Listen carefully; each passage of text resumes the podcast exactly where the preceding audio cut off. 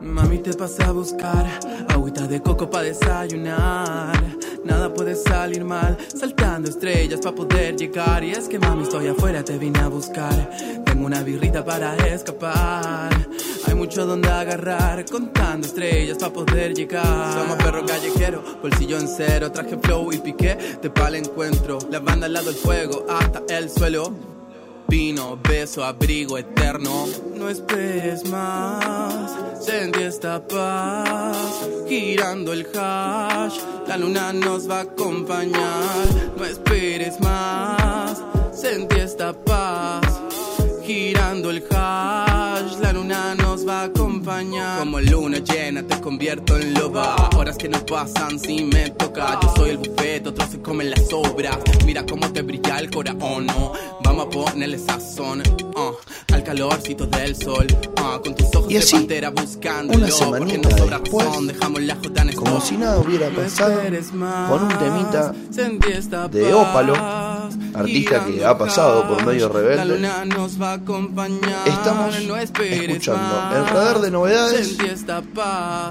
para que nos haga de telonero, para que nos haga de fondo, para que nos haga de playlist sonora del programa que te trae las noticias, te las opina y te las opera, siempre por izquierda, en las mañanas mendocinas. Operar ya me parece muchísimo. ¿Por qué sí? Esa capacidad tenemos. Si ellos operan, nosotros no podemos. Nos falta un poco de alcance. El otro día una historia de medio rebelde la vieron como 200 personas. Y ahí la estás operando. Y 200 personas, Casi tanto como libertarios en Mendoza. con 200 personas ganás las elecciones en La Paz. Una buena, una vuelta perdieron por un voto. Yo gané unas elecciones. Mira si 200 no son importantes. El tema es de dónde son. Si son todas de distintos lugares no sirve para nada. Ahora, si juntamos 200 que vayan corriendo ahora a un lugar, bueno, podemos hacer cola fuera de un local comercial, podemos empezar a hacer publicidad en medio rebelde. podemos cortar una calle. Pagar toda la publicidad para que vaya dirigida a La Paz. Usuarios de Instagram de La Paz. Y ver si ganamos las elecciones. Hay que presentarse. El candidato que nosotros queremos ganar las elecciones. Bien. Buenos días. En este momento, así, con este silencio de radio, porque falla a veces, Tengo una birrita para escapar. Días. Muy buenos días. donde Tanto agarrar, contando estrellas para poder ya la gente sabe que vivimos juntos. Bueno, pero la semana pasada no nos vimos en la radio. No vinimos. Hace dos semanas que no estamos acá. Hace una banda, Es una banda. mira vos. No le vamos a contar a la gente por qué. No. Bien. Suena misterioso, ¿o no? Si uno lo dice así. Suena misterioso. ¿Viste? Vamos a darte un poquito más de ganancia, vos que lo hablas bastante lejos al micrófono. Y porque soy petiza y No, me y- queda lejos. Y, y está muy bien, está muy bien. El problema lo tenemos los lunes con miradas, hay que hablarle a esta distancia a los micrófonos. Y mirada habla acá. Ah, no, no, yo estoy lejos. El buen miradas. No el mal miradas. No, este es el que no toca el ojo. El que viene. El que viene. Que no nos abandona. Bueno, vamos a arrancar entonces esta mañana con. eh, mientras suena música super random. Random, así con N en las Random. dos. Vamos a empezar a leer un poquito sobre las noticias de los últimos días en nuestros pasquines informativos. Pasquines bajarle el precio, ¿no? Un diario. Muchísimo. Ojo. Bueno, sí, es bajarle el precio como periodismo, pero uno le atribuye entidad. ¿Por qué? A ver. Y le da importancia. Es como cuando te enojas con alguien, le das importancia. Está bien. Pero es peyorativo el término Es pasquín? pedorativo, es pedorativo. No es como un término eh, diario, diario, diario sur- surgente. No, no, no, ni en pedo. Es malo, Pasquín. Es malo pasquín. ¿Querés que nos fijemos que es pasquín? Es como sirviente. ¿Sí? No, no, eh, como, como que la función del diario es servir a un interés horroroso. A eso se refiere. Pasquín, para mí. Mira, según el diccionario de Google, dice que es un escrito anónimo de contenido satírico o crítico que se coloca en un lugar público. Pero en Argentina no lo usamos de esa manera. Tiene, mira, ah, y acá este más llevado a la Argentina dice, pasquín es un término peyorativo empleado para definir, definir un escrito anónimo que se coloca en un lugar público y que generalmente contiene un mensaje crítico o satírico contra una persona u organización. Medio cobarde, digamos, también. Claro, es como un plus, nos juntamos a la noche a pegar carteles en las puertas de los colegios hablando mal de una empresa de turismo estudiantil. El otro día nos encontramos con un pasquín que recorre los colegios mendocinos. Muy bien. ¿Cómo se le ocurre a alguien así ese ejemplo, no? No, no lo habrá hecho nunca. No, al revés, nos pasó varias veces. Ah, Triste pero real. Bueno, arranca la mañana en El Monstruo de las Mañanas. Vamos a corroborar que todos los volúmenes estén dentro de lo que corresponde.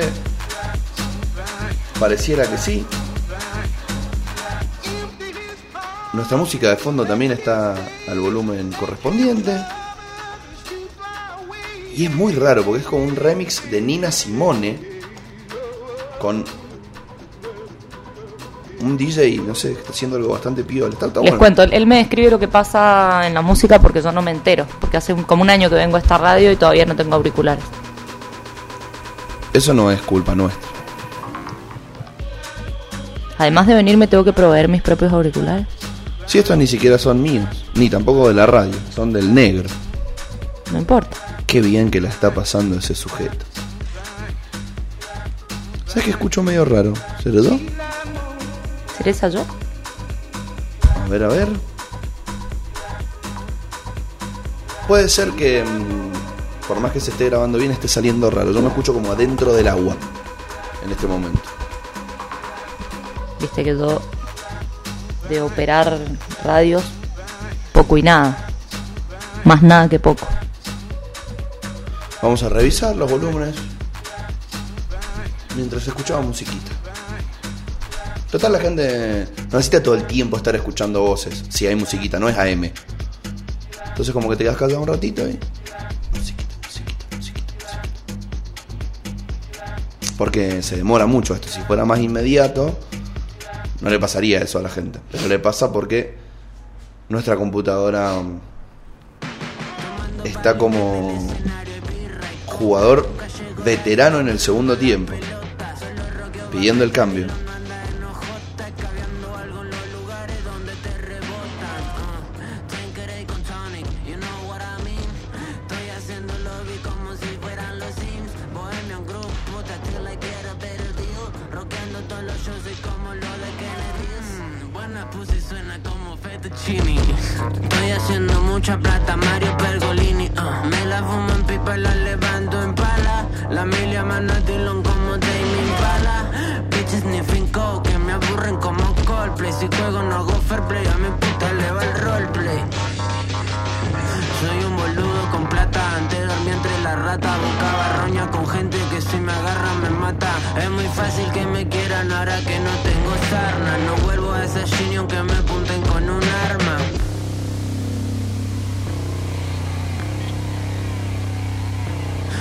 Noche de viernes 13 y nos mandamos en punga. Vamos pa' Recoleta y saqueamos un par de tumbas. Soy un slayer, player y ese hater miente. Mi plata se mueve sola, es independiente. Tengo voces en mi mente que me mienten, mienten. Me convencen pa' que vaya a matar gente, gente. Soy un slayer, player y ese hater miente. Mi plata se mueve sola, es independiente. Están bien los volúmenes. ¿Estamos bien? Sí, me parece que es más una cuestión de ecualización, de mía, no sé, desconozco. Estamos en el aire. Sí, estamos en la aire. Punto. Me acabo de equivocar y subir una foto al emprendimiento en lugar de a mi Instagram personal. Pasa a veces cuando uno tiene más de una red abierta en su en su teléfono. Cuéntenos ustedes, ¿cuántas veces les pasa? Ah, se transformaban en la copa. Bueno, vamos a arrancar con Filo News, el diario que mm, nos gusta, gusta. leer a nosotros, aunque viene gorileando un poco últimamente. Lo seguimos leyendo.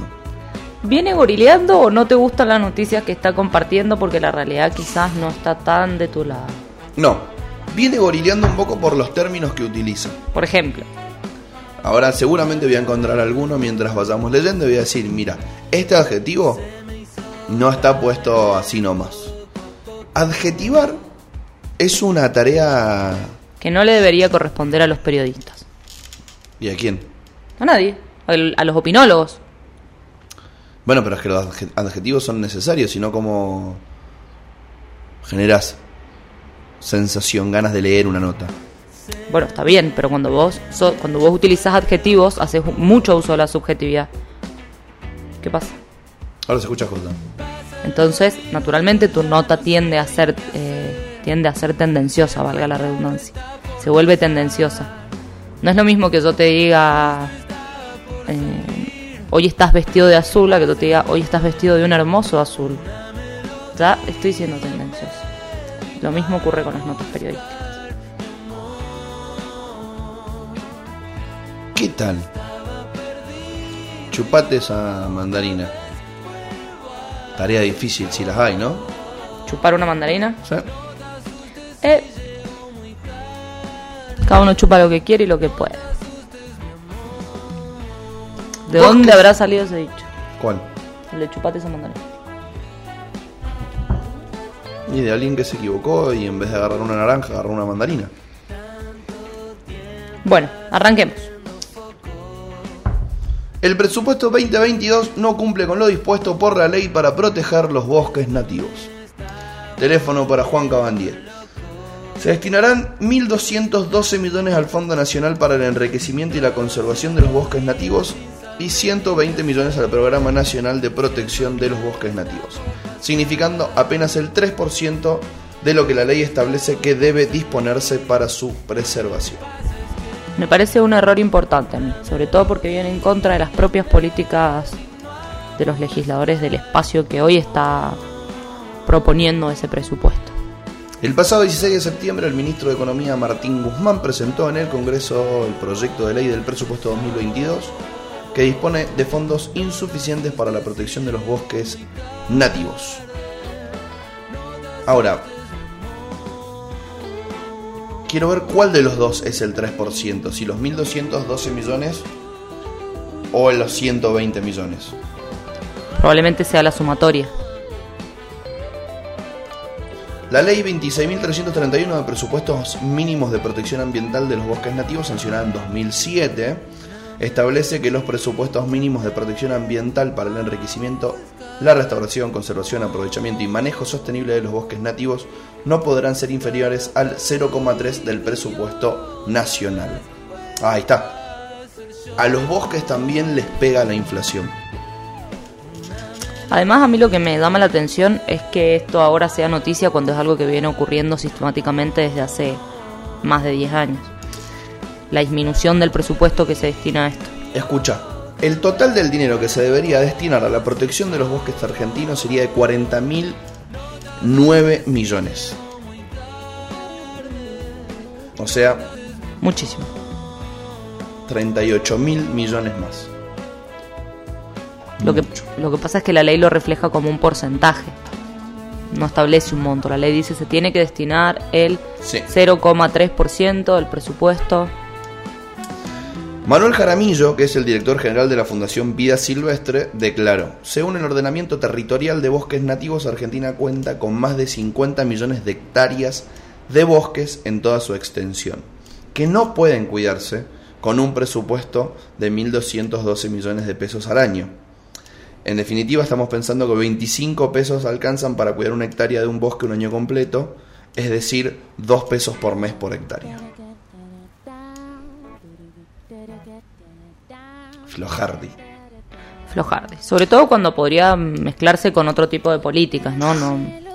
Acá, como bien, vos bien mencionas, esta tendencia se viene dando ya hace más de dos lustros. Los lustros son cinco años, o sea, hace una década. El que escribió esto es un infeliz. ¿Para qué pone dos lustros y no una década? ¿Para que suene más? Para que suene más. De acuerdo a la entidad dirigida o porque aprendió la palabra y la quería usar. El de financiamiento crece año a año, ya que en el 2010 los fondos representaban el 36,6% de lo establecido por la norma, mientras que en el 2022 el 3%. O modificamos la norma o la empezamos a cumplir. Acá es un tema jodido, ¿no? Porque un teléfono, che, mirá lo que está pasando. Vos sabés lo que puede llegar a ser a nivel propios y ajenos, medios, organizaciones, etcétera, etcétera, etcétera. ¿Cuántos querrían esos 32, 38 mil millones de pesos?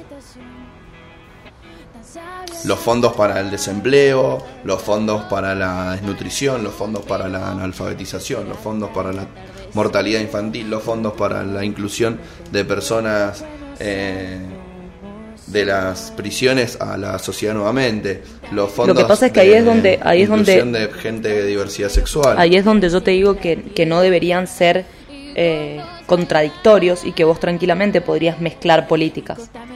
Entonces establecer programas en los cuales eh, dediques los fondos del cuidado de los bosques a que parte de ese cuidado sea realizado por personas que están en programas de recupero de la libertad para que puedan reinsertarse laboralmente. Por ejemplo. Escucha, mira, teléfono para vos, Juan.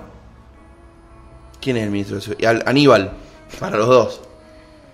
Me pareció una buena idea me parece que es como acotar muy poco. Es lo mismo que pasa con género. Me acuerdo el año pasado hubo una noticia que decía, tanto por ciento del em, presupuesto se va a destinar a políticas de género, de manera indirecta. ¿Por qué? Porque pasaba esto. Porque tenías programas de maternidad, tenías programas de inclusión del trabajo, de, por ejemplo, de personas trans, esto, aquello, lo otro, que eran todos programas que de manera indirecta iban destinados a, apoyar cuestiones de género. ¿Sí? Pero ¿qué, ¿cuál fue el amarillismo del momento? Ah, nos están imponiendo una nueva ideología y por eso el presupuesto destina tantos millones a género. Creo que acá deberían hacer lo mismo y ser un poquito más inteligentes y cuidar los bosques con medidas indirectas que sirvan también para otros casos. Vamos a felicitar a mm, los activistas por hacer notar este tipo de cuestiones.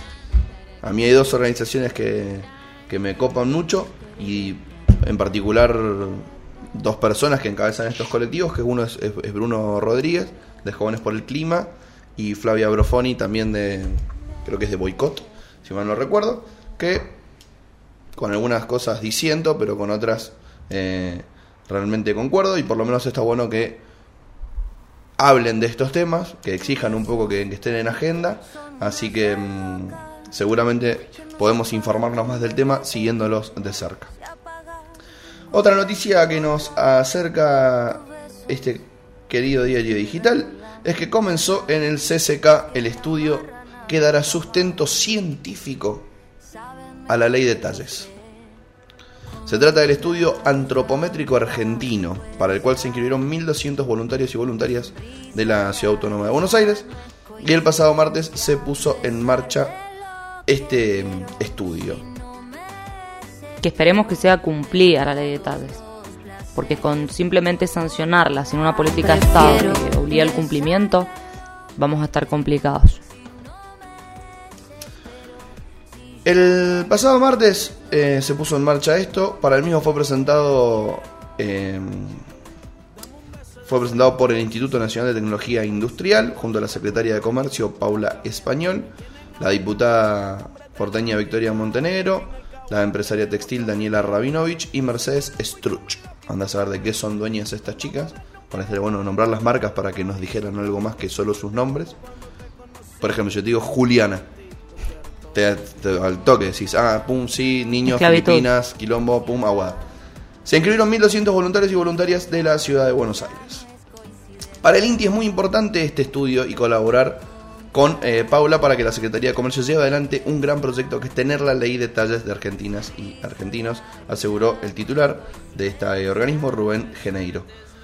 Mientras completaba indicando que en este estudio em, lo que se busca es satisfacer una demanda de la sociedad para contar con información para que los consumidores y las consumidoras tengan más derechos.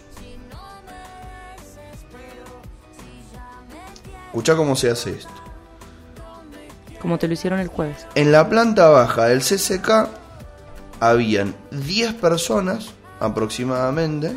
Cada uno entraba a un probador donde un escáner 3D con 16 cámaras infrarrojas en cuestión de 10 a 15 segundos realizan mediciones corporales y con las medidas ya resueltas se les entrega su propio informe. ¿Para qué es importante esto para la oyentada? Porque el S es subjetivo, el M es subjetivo, el L es subjetivo, el L es subjetivo, el XL es subjetivo. Lamentablemente los talles hoy responden a las marcas y también responden a la moda y a...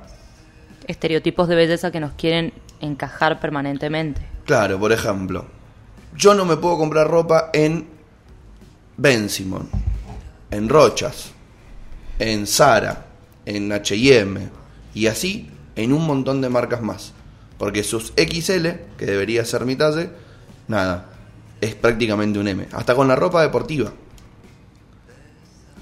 Y es una tendencia que además... Compañeros míos de hockey que pesan 80 kilos son doble XL, por ejemplo. Es una tendencia además que se da mucho en, en dos segmentos de ropa. En la ropa muy barata, que no hay talles, que lo que existe es el talle único, y también en la ropa de marcas más costosas.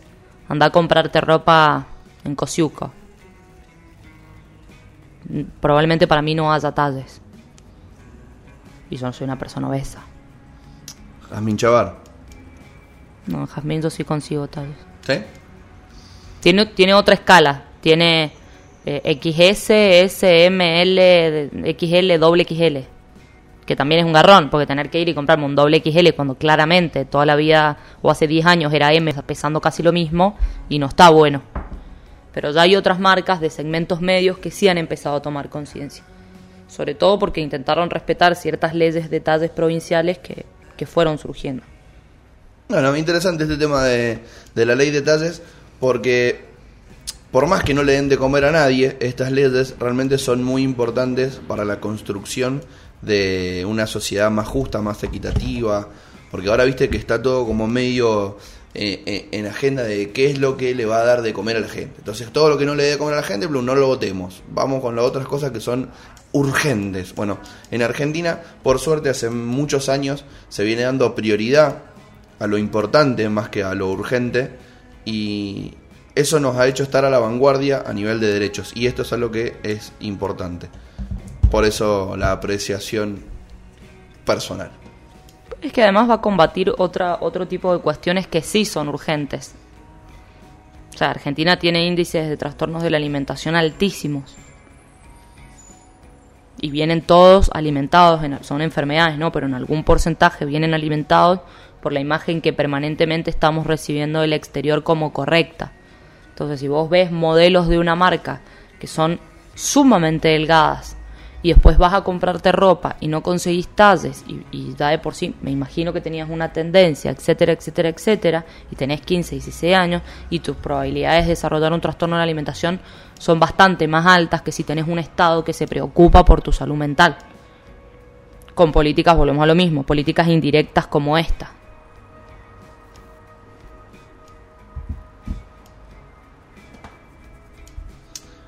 No es simplemente encontrar ropa.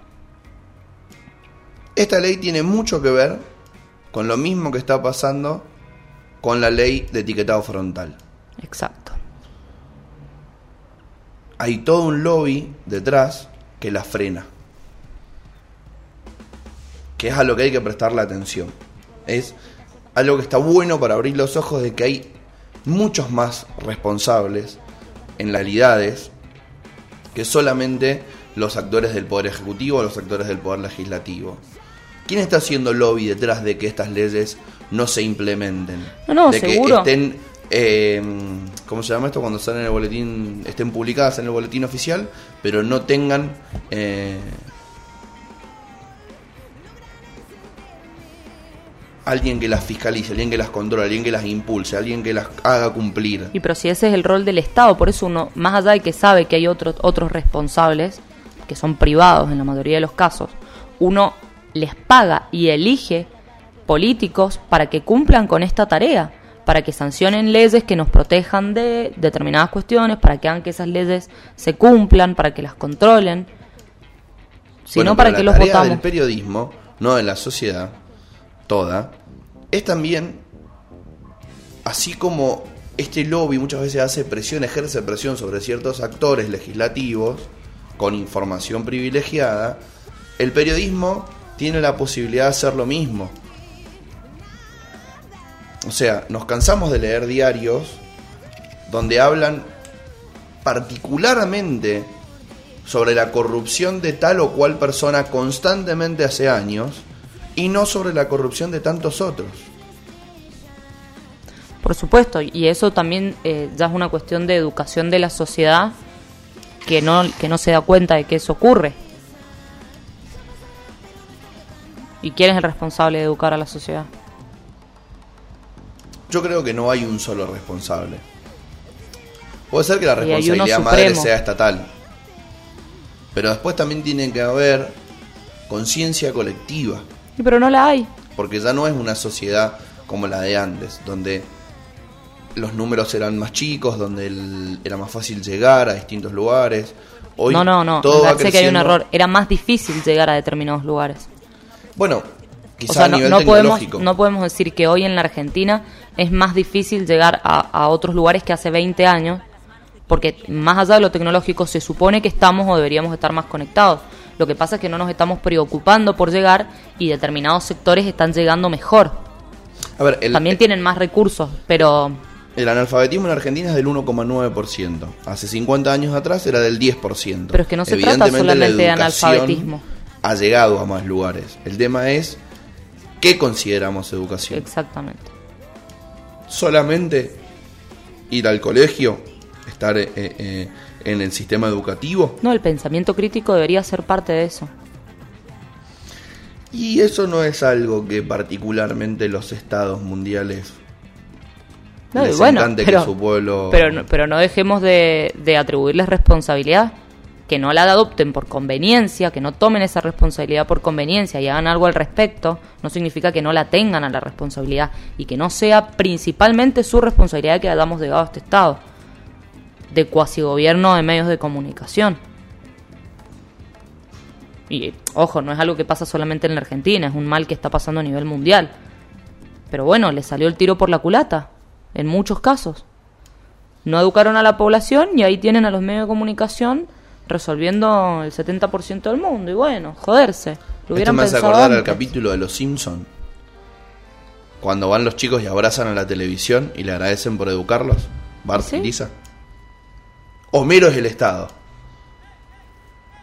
Homero es el Estado. Y después Homero se queja.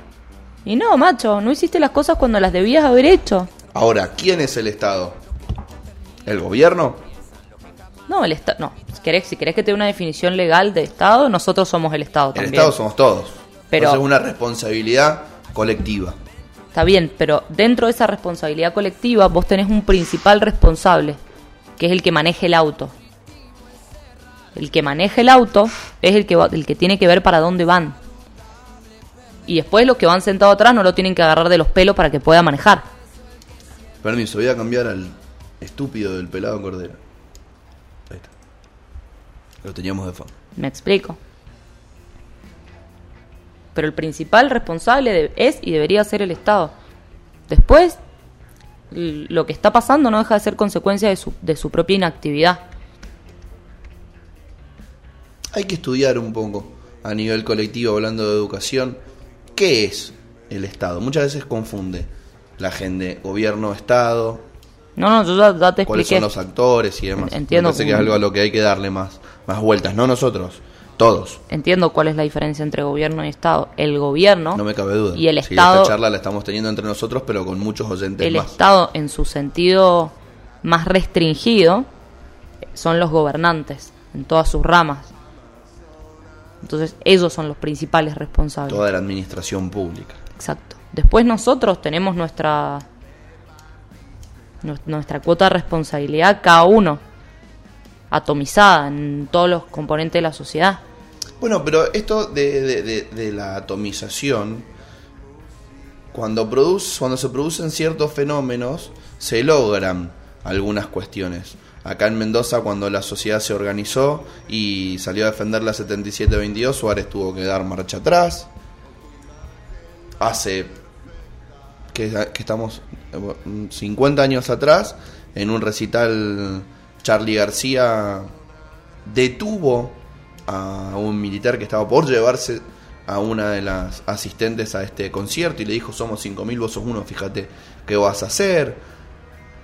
Es importante que como sociedad toda exijamos la correcta implementación de la ley de tales, exijamos que se legisle, que se apruebe, Por que supuesto, se pero para poder implemente la ley para de poder frontal. exigirlo necesitamos haber estado educados para saber de qué se trata, para tener el pensamiento crítico necesario para exigirlo.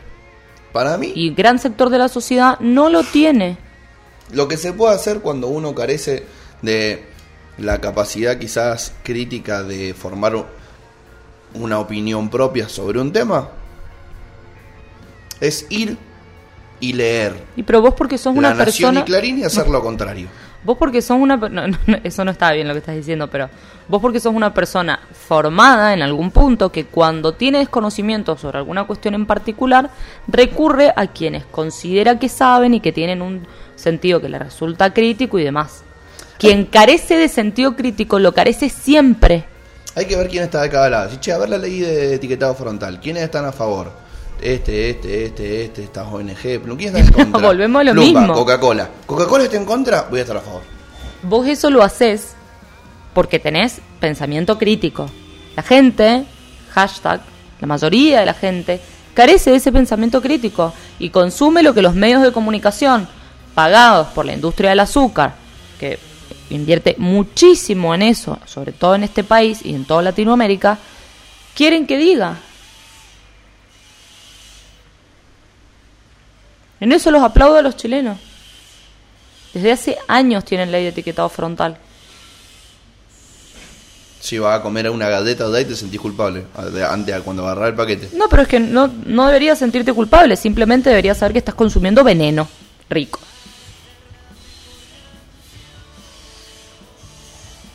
Te quedan muy bien esos lentes nuevos. Gracias. Avanzamos con otras noticias en esta mañana de miércoles.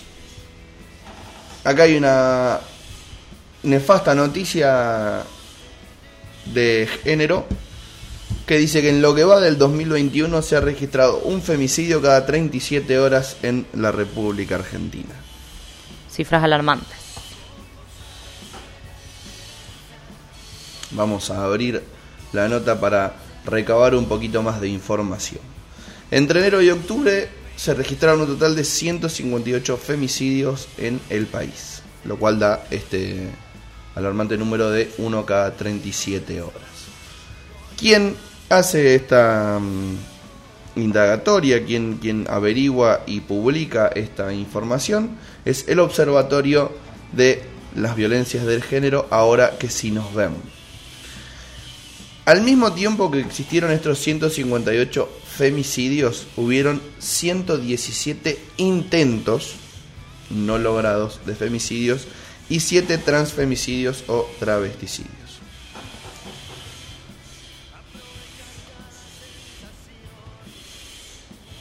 Divide en un montón de datos que pueden servir para entender un poco de dónde se viene, como por ejemplo por provincia, por edad, mayor menor, quién, o sea, cuál es el vínculo con el agresor, Por situación sociocultural probablemente.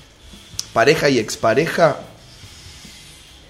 ocupan el 66% de mm, la torta. Y otra cuestión en la que hay una responsabilidad estatal escandalosa. Lugar físico del homicidio, Su propia casa. vivienda de la víctima y vivienda compartida el 60% también.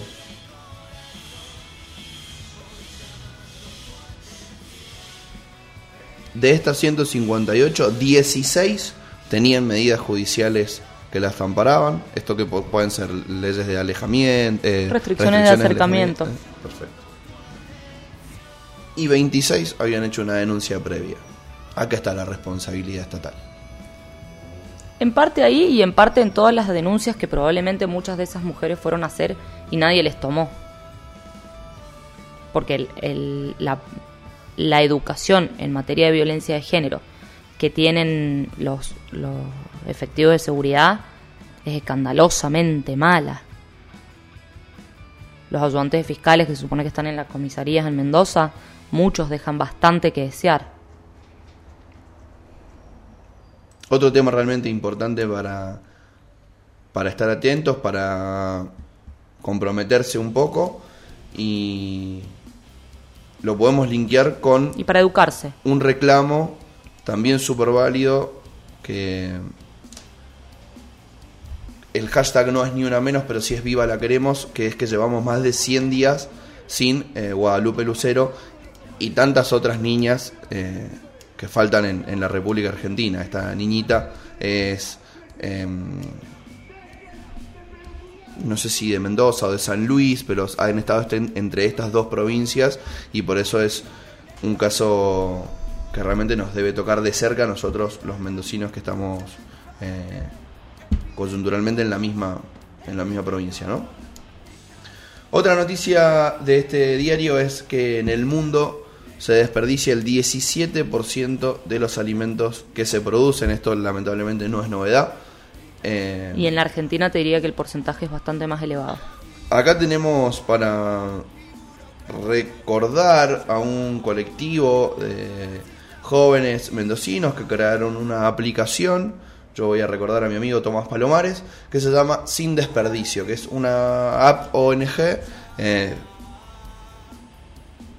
a ver, organización, no sé si, si, mm, si le cabe el ONG porque no tienen una entidad, porque realmente yo creo que puede tener un fin también lucrativo, eh, pero es una organización, una, app, em, una organización que logra una app, que lo que hace es a quien le sobra, así en criollo, bueno, a quién le falta, bueno, quién se lo lleva. Y unís estos tres puntos para generar un triángulo interesante. Sobre todo con restaurantes, locales gastronómicos en general, eventos. Totalmente.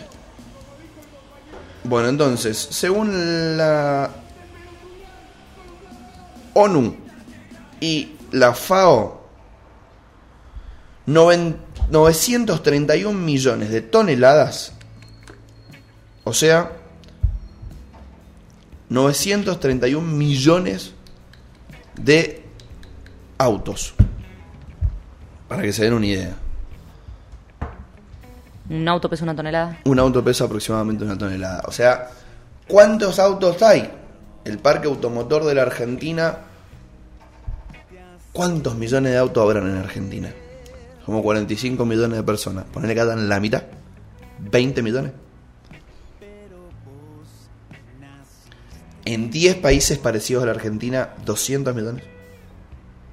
Bueno, entonces son no, el total de autos que hay en 90 países parecidos a la Argentina. Casi un tercio del mundo. En peso de alimento que se desperdicia. Acá hay una buena tarea en casa para todos. Ver de qué manera podemos lograr que este alimento que se desperdicia en vez de llegar a la basura, llega a algún lugar donde haga un poquito más de falta. No se deje desperdiciar al menos. Aquí hay algo interesante que pasó entre quienes reclamaban y el Estado, que en, su momento se promulgó y se legisló una, una, mm, valga la redundancia, una ley que prohibía el tema de que cuando un alimento ya no servía para un lugar, fuera hacia otro, ¿no? Porque le caía toda la responsabilidad al que daba ese alimento. Por ejemplo, muchas universidades, no son universidades, facultades de gastronomía, eh, donaban el alimento que los estudiantes eh, cocinaban ahí. Un día se comieron una denuncia por un alimento en mal estado que alega la facultad que no fue culpa de ellos, sino que hubo una mala eh, refrigeración after que salió del instituto y se comieron un multón. Esto se reclamó, se acabó y ahora se puede otra vez volver a decir, che, toma, de acá es más, todo tuyo, problema tuyo, hasta acá te lo doy en buenas condiciones. No hubo una ley, que no había una ley que prohibiera la donación de alimentos. Lo que ocurría, y que yo creo que la necesidad ha hecho que esto eh, un poco se desdibuje, es que quien está consumiendo, o sea, a quien finalmente llega ese alimento, no deja de ser un consumidor. Y como consumidor tiene o debería tener la protección de toda la cadena que ha habido eh, antes de que el producto llegara a él. Entonces, todas aquellas personas o entidades que intervinieron en, en, la comercialización o producción o transporte de ese alimento deberían ser responsables por lo que les ocurra al alimento. Entonces esa, esa figura un poco se desdibujó, en pos de la necesidad. Pero yo personalmente no veo mal que se responsabilice a la universidad también. Después la universidad tendrá que demostrar que el responsable fue quien, quien custodió el alimento. Entonces lo que ha habido en realidad es una exención de responsabilidad. Mira, la ley 25.989 sancionada en el año 2004, que es una ley argentina conocida como la ley donal o la ley del buen samaritano, crea un régimen especial para la donación de alimentos. Se, exime de la responsabilidad que establecía la legislación general. Y esta es la ley que tenía este, este la responsabilidad. Esta responsabilidad que estamos mencionando. Y en el 2018, gracias al trabajo de organizaciones como Plato Lleno y otros referentes de la sociedad civil, se sanciona el Plan Nacional de Reducción de Pérdidas y Desperdicio de Alimentos, bajo la Ley 27.474 y en el artículo 6 ingresa a la ley donal que se presume la buena fe del donante y donatario desde el momento que se entrega la cosa donada al donatario en las condiciones exigidas por el artículo 2 y como vos bien mencionas, el donante queda liberado de toda responsabilidad. Te repito, la ley donal no deja de ser una aplicación de la ley de derecho al consumidor que establece una cadena de responsabilidad eterna, por así decirlo, y que la, ley del 2018 viene a, exceptuar esa responsabilidad, a perdonarla, por así decirlo. Pero volvemos a lo mismo, porque, de la, porque la necesidad obliga a que eso ocurra. Pero si vos te vas al trasfondo jurídico, tiene una razón de ser que para mí es sumamente válida. Si vos comes algo y te intoxicás, ¿a quién responsabilizamos? ¿A quién responsabilizamos? Si vos comes algo en mal estado. Depende. ¿A quién responsabilizás vos? ¿Y cuándo me lo estoy comiendo? ¿Dónde? ¿De dónde salió? Contextualizamos un poquito más, si no es medio un híbrido. Sale de la escuela de gastronomía un plato, llega al, comedor en el que vos estás, eh, sos un niño que está en un comedor comunitario y te intoxicás. ¿A quién responsabilizamos? Y creo que para responderte a eso debería ser un escrutinio, una investigación.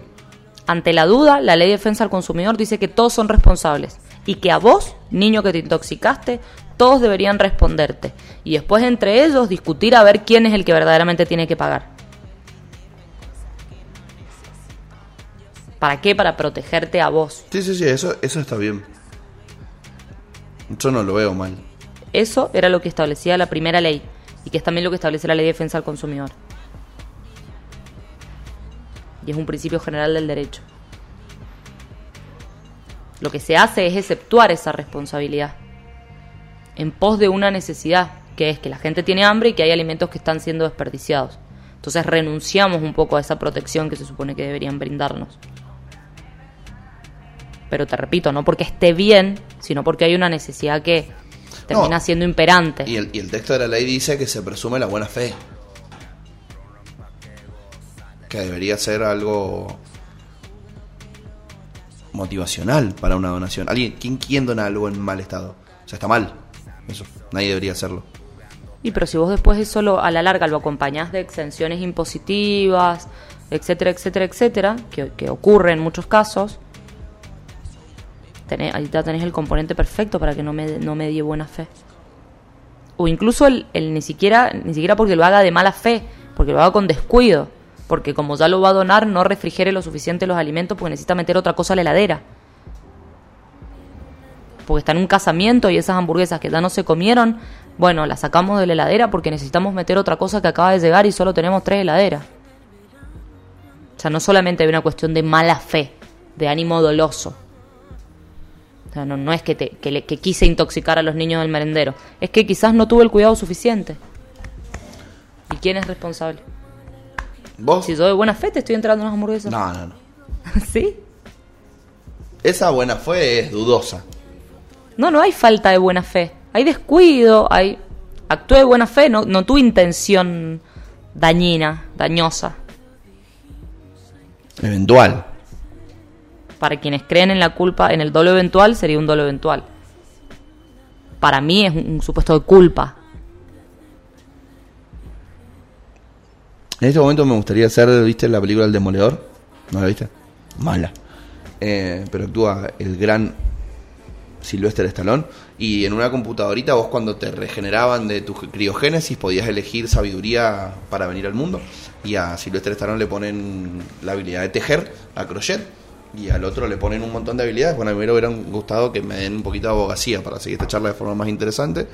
Porque Pero es que llega es, al límite. Es, es cuestión de sentido común lo que yo te estoy planteando, no es, un- no es solamente de derecho.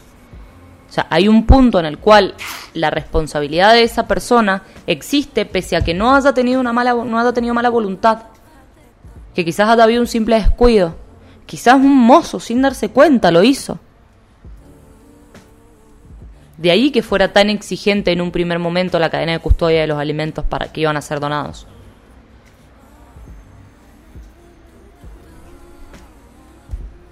Bueno, la necesidad nos vuelve herejes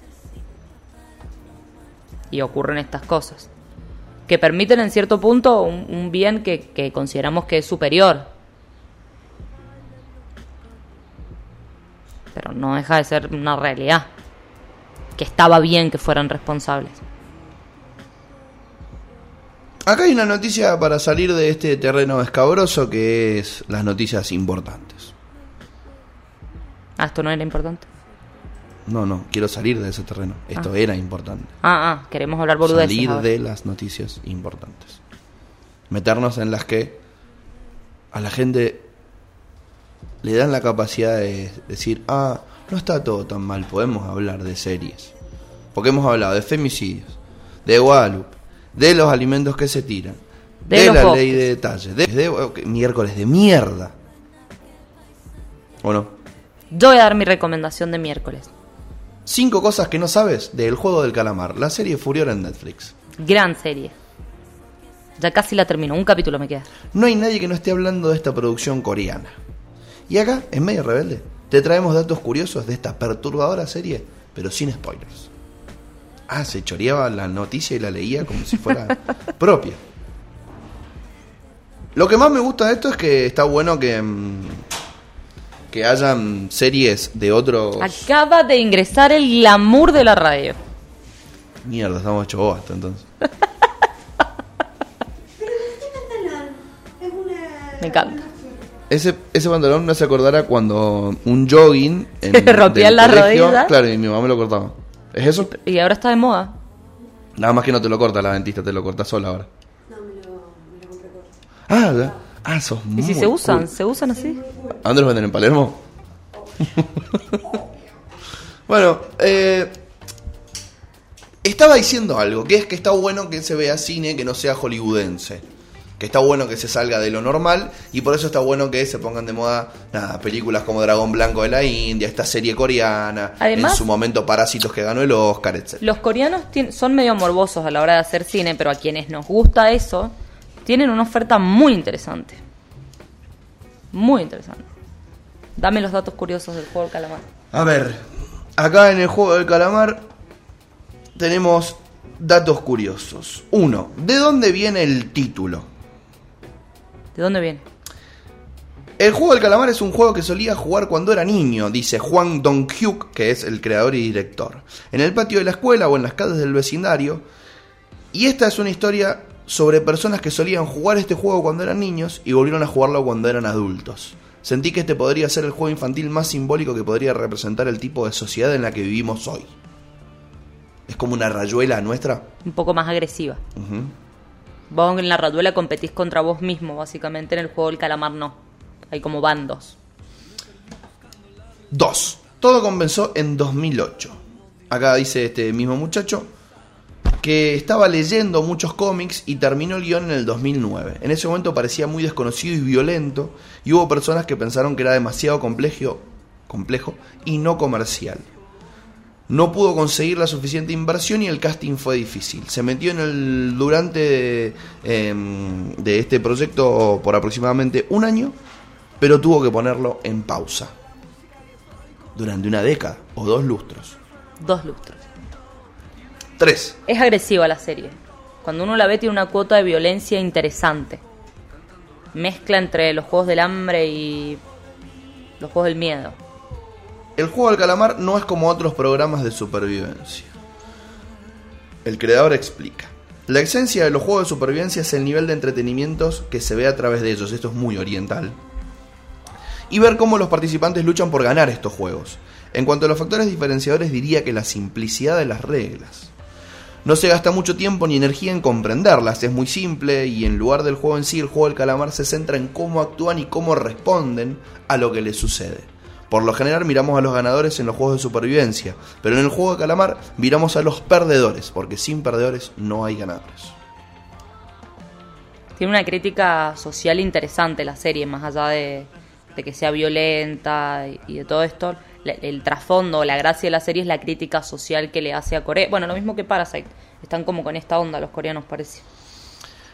Cuatro, hay muchos personajes memorables. Y acá nos nombra a cinco actores que, si los menciono, seguramente. Ni yo que la he visto voy a saber quiénes Claro, olvídate. Punto número cinco, gran simbolismo, increíbles decorados y música nostálgica. Muy, muy, muy buena la escenografía de la, de la serie realmente buena. Acá hay otro dato curioso. Innovadora además. Por momentos medio hasta ochentosa, te diría. Acá hay otro dato curioso. Escucha, el número del juego del calamar es real y su dueña no para de recibir llamadas. La mujer que prefiere permanecer en el anonimato recibe hasta 4.000 llamadas y mensajes de texto sin fin 24/7 hasta el punto de no poder continuar con su vida diaria. Cambia el número, señor. Sí, todo puede pasar. Acá dice, hasta ahora desde la plataforma de Netflix dijeron, tanto como hicieron Pictures, que son conscientes del problema y que intentan resolverlo. Si yo fuera la señora, demando a la productora. Ayer, Sí, sí, sí. A la segunda llamada. Lo porteña que volvió. Está porteña, está porteña. Ayer. O sea, SH directamente. Ya ni siquiera es una griega mal pronunciada al estilo cabadito. No, no. Ayer. Ayer. Como Asher. Sí, el, cantante de, rap mencionó directamente. Fecha de estreno para la serie Topesic, protagonizada por Michael Keaton. Cambiamos de serie. Alto actor, Michael Keaton. Cambiamos de serie. Y sí, porque se terminó. ¿Vendrá segunda temporada? ¿No vendrá segunda temporada? ¿Y pero si todavía no la terminás? Yo creo que sí, igual. ya me doy cuenta. Ya me doy cuenta que va a haber segunda temporada. Con los coreanos uno nunca sabe. Vos no sabés en qué momento, en un cumpleañitos. Matan a todos. Si Parásitos ya pasó hace mucho rato, no te la estamos spoileando. No, no, no, para, para. Spoiler es si yo ahora cuento el juego del calamar. Si dentro de un año cuento algo del juego del calamar y no la viste, jodete por pelotudo y por no estar ayornado a lo que Netflix te ofrece. Snape es bueno. Por ejemplo, ¿eso es un spoiler? Sí. ¿Por qué? Porque no, ni siquiera estás hablando de la base de la película. Estás contando... Para que tú vas a tener que acercarte. Estás contando algo que se modifica a raíz de un suceso en la historia. Es como cuando te enterás eh, que em, cuando ves a la mina que se entera que el asesino es el chabón y se pone las mascaritas en Sí, me sale, no lo puedo ni pronunciar. Hitchcock. Hitchcock. Es, creo que es en esa. Como que es algo que es muy importante para la saga. Si vos hablas de que Hermione termina con Ron, creo que es tipo me Igual acá la pregunta. Todo depende de qué sea importante para vos al ver una serie. No, y la pregunta iba también destinada a en cuánto tiempo prescribe el spoiler. Porque Rápidamente. diga, por ejemplo, che, en El Padrino, ojo con el personaje tal. Y flaco, 1949, ¿me entendés? Pasó Bueno, la pero ponele, yo no la vi al padrino. Y pero ya se te hizo tarde. Si no querías tener spoiler, Obvio, a ver, es que también te pasa que. Che, no vean la película de Perón porque se muere Vita. Y flaco, No, bueno, historia. pero eso, eso no es un spoiler. Claro, porque eso es- ah, está en los libros, lo estudias en el colegio. Es algo real. Te spoilearon antes. O sea, El padrino no, te spoilearon antes de que vos supieras que es un spoiler. claro. Tipo, ya venís spoileado. Como Ay, con una serie pasó eso. Game of Thrones, que un chabón acuchilló al, al amigo. No, no, no. ¿Cómo? no. Porque le spoileó un- una parte. Con, no, ¿saben con qué? Con The Crown, que todo el mundo está diciendo, está ahí como esperando a ver si alguno de los dos se muere y spoilea la serie. Ah, bueno, eso también puede pasar. Una Ah. serie que está siendo casi contemporánea a la historia. Claro. Bueno, Todavía le falta para ser contemporánea, pero Sí, sí, le falta. Qué buena. sí, Pero qué, puede pasar. buena qué buenos vestuarios. La Mar- Ma- Margaret. Una paja. No, la reina. La reina Elizabeth es Dolores Umbridge. Qué personaje de mierda. O sea, bien elegido. Bueno, escuchá, que les cuento esta. Dopesick es un libro, estaba, está inspirada en un libro que es de los más vendidos de el New York Times de Beth Macy y Michael Keaton es un actorazo. Así que me parece que esta serie va a estar copada. Se estrena el viernes 12 de noviembre. Uy, pare, ¿De ¿le qué puedo va? recomendar algo muy viola? Nacional, Nacan Pop. Dentro de poco van a hacer una re- un reestreno de la película que hizo Malena Pichot ahora, fin de que está con Esbaraglia, eh, con Lucero y otra piba que es también del Lander del teatro. Eh, una joya, un nivel de comedia eh, totalmente superior a lo que venimos consumiendo en los últimos tiempos. Lo recomiendo muchísimo, es nacional, popular, barato. Las entradas las buscan en internet. ¿Qué cinear? Ponele ahí, la van a dar o dónde? No, es tipo una plataforma, ¿cómo se llama? Em, Link Pass. No sé, puede ser. Line Pass. Es como un- Ah. es una plataforma que te da la película. Sí, O sea, sí, sí, hay, hay como cinear, así. Claro, un un plan, plan así. así. Pass Line, puede ser. Algo así. La verdad que bueno, entre el inglés y la computación. la Baraglia me parece un crack. Ay, qué, Lo amo. qué No, y en esta, en esta película es como. Un loco. Es realmente un loco. La película en general, el- la comicidad que a mí lo que me gusta es que te da risa lo incómodos que están las personas dentro de lo que está sucediendo.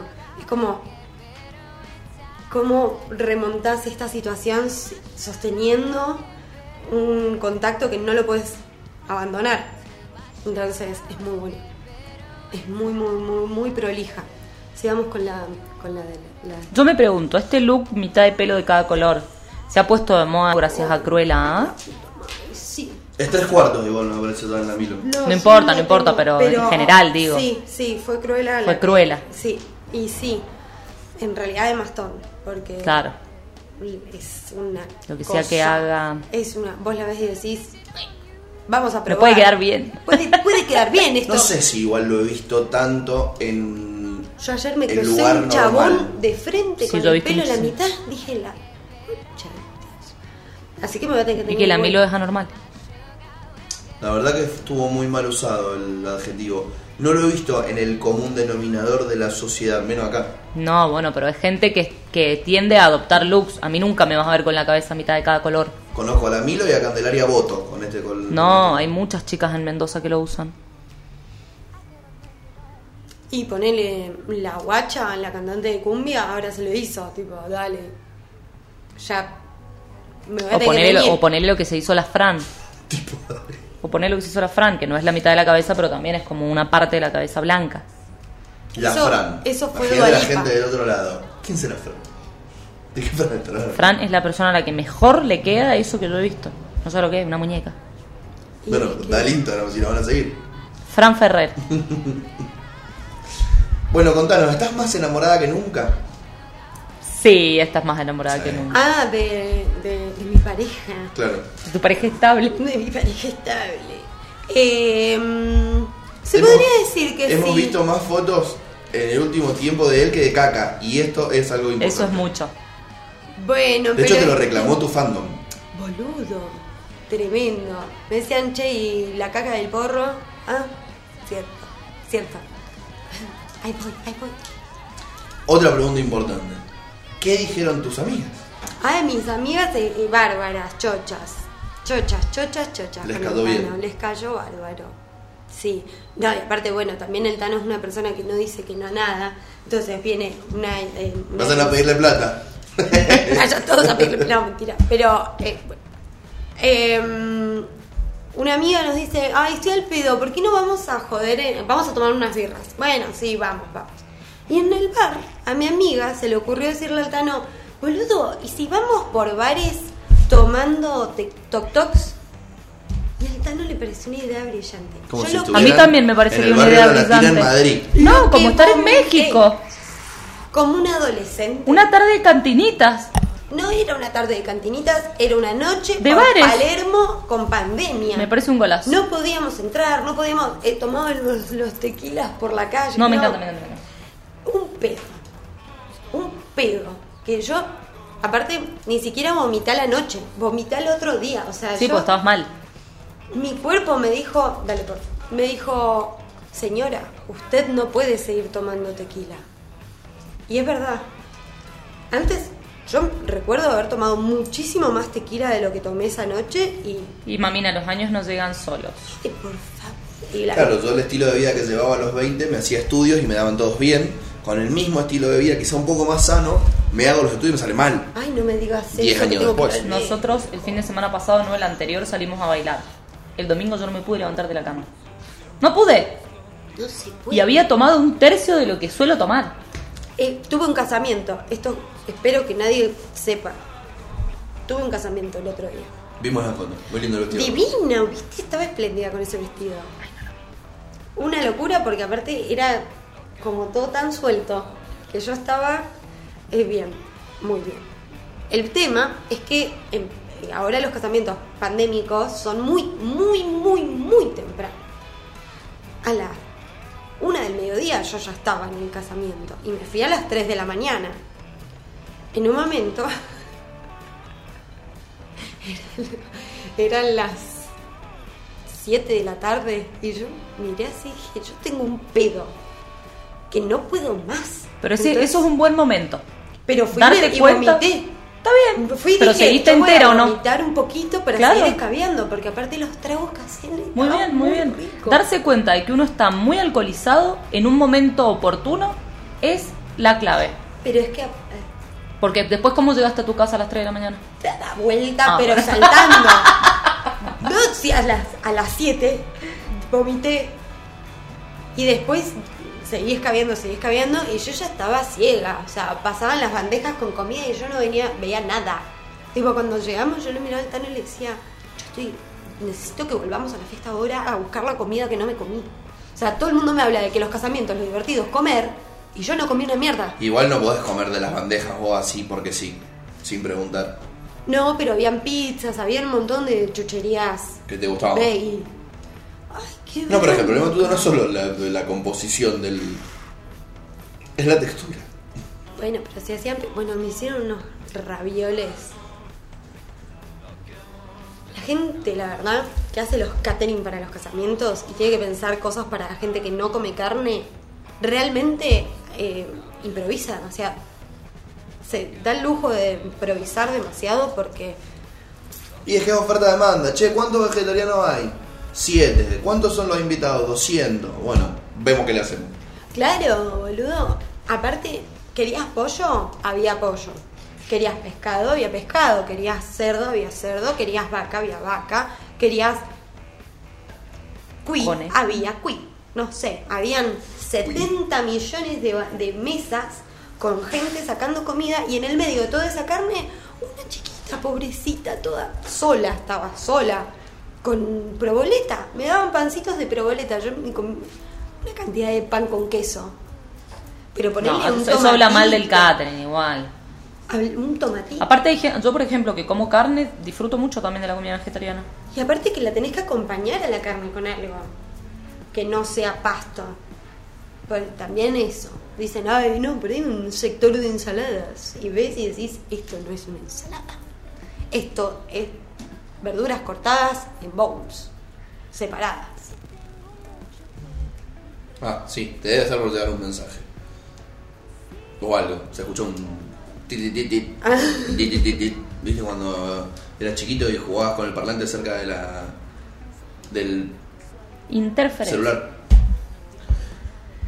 ¿Qué otra cosa tenemos para preguntarle? ¿Cómo, le fue en Buenos Aires, Aramilo? ¿Tuvo Buenos Usé el correo argentino por primera vez. Y lloraste en él. Ay, lloré. Ay, pobre el flaco. Si algún día él, ese hombre escucha este podcast, por favor te pido mil disculpas. Yo le debo haber cagado el día a ese chico. De haber dicho, esta mujer no puede ser más bipolar.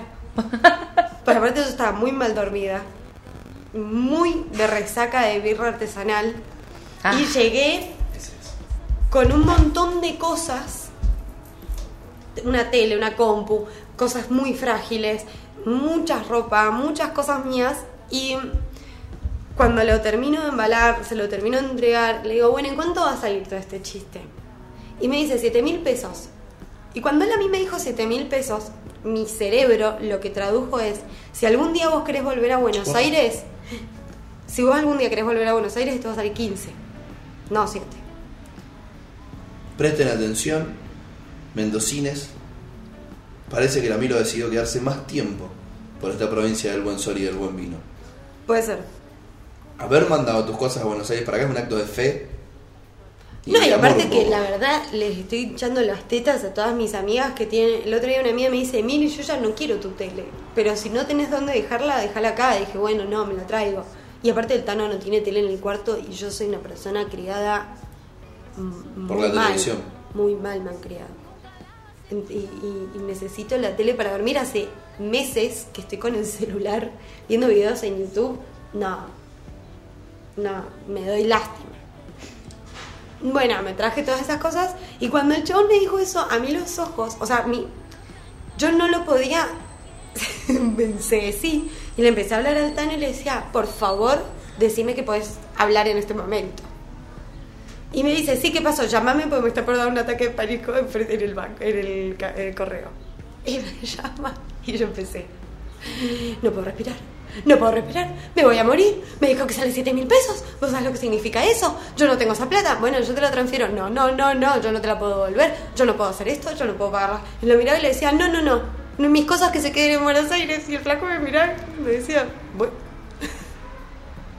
Y le digo, me voy a fumar un pucho y vengo fui, me fumé un pucho, busqué la cosas en el limbo. Todavía. Con mis cosas en el, en el ah, del otro lado del mostrador. Claro, o sea, ni, ni, ni, iban para Mendoza, ni, se quedaban en se quedaban a donde estaban. Y cuestión, eh, bueno, le pago, qué sé yo, y el chabón cuando me, me está por cobrar me dice, y son Ay, no sé si decirte, porque yo ya no sé qué decirte que te pueda desatar algo. Bien. Muy consciente el hombre. Le digo mil disculpas, yo no soy así. Eh, Mentira, sí Soy un poco alterada. Me dice, bueno, pero ¿querés un vaso de agua? Le digo, tengo una botella de agua. No necesito agua. Necesito un departamento. Le decía. Ay, no, ese hombre me miraba y decía, pobre mujer, esta mujer está loca. Esta gente tiene familia, pobre la familia de esta ¿Te gente. hizo descuento algo? No, el tipo estaba a punto de cagarse encima. Yo lo estaba por, me lo estaba por comer. Bueno, han llegado mis invitados del programa, ya vengo. Ah, dale. ¿Viene la cata? Viene la cata y cayó el Nico Frid, de sorpresa.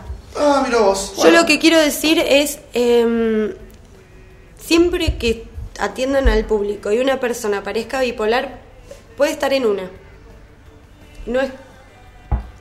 Es eso. El concepto de estar en una. de este centennial me, parece una de las cosas más. me, encanta estar en una. A mí me soluciona, claro. de la historia. me gusta lo de estar en una. El otro día el profesor del, de educación, de, el profe, el que nos da la parte física de coso, había uno papando moscas y dijo, uy, este está en un, ¿cómo dicen ahora? En un cumple. Y nos reímos todos, porque tenemos todos entre 30 y 40 años. Me gusta lo el un cumple también. Y uno de 16. Bueno, vámonos a la mierda antes de que este estudio se llene de gente rara. Nos va. No, como gente rara. ¿Ahora sí. se van a ir? Digo chau. No, pero vamos a cerrar el monstruo para que pueda abrir el... Ah, entonces digo chau. Chau, nos vemos el miércoles que viene. Claro, pero ahora te pueden escuchar a vos a continuación. Sí, como si la gente seria que los escuchara a ustedes me escuchara a mí. Nos vemos el miércoles que viene. Nos vemos el miércoles que viene. Gracias por tanto, perdón por tan poco.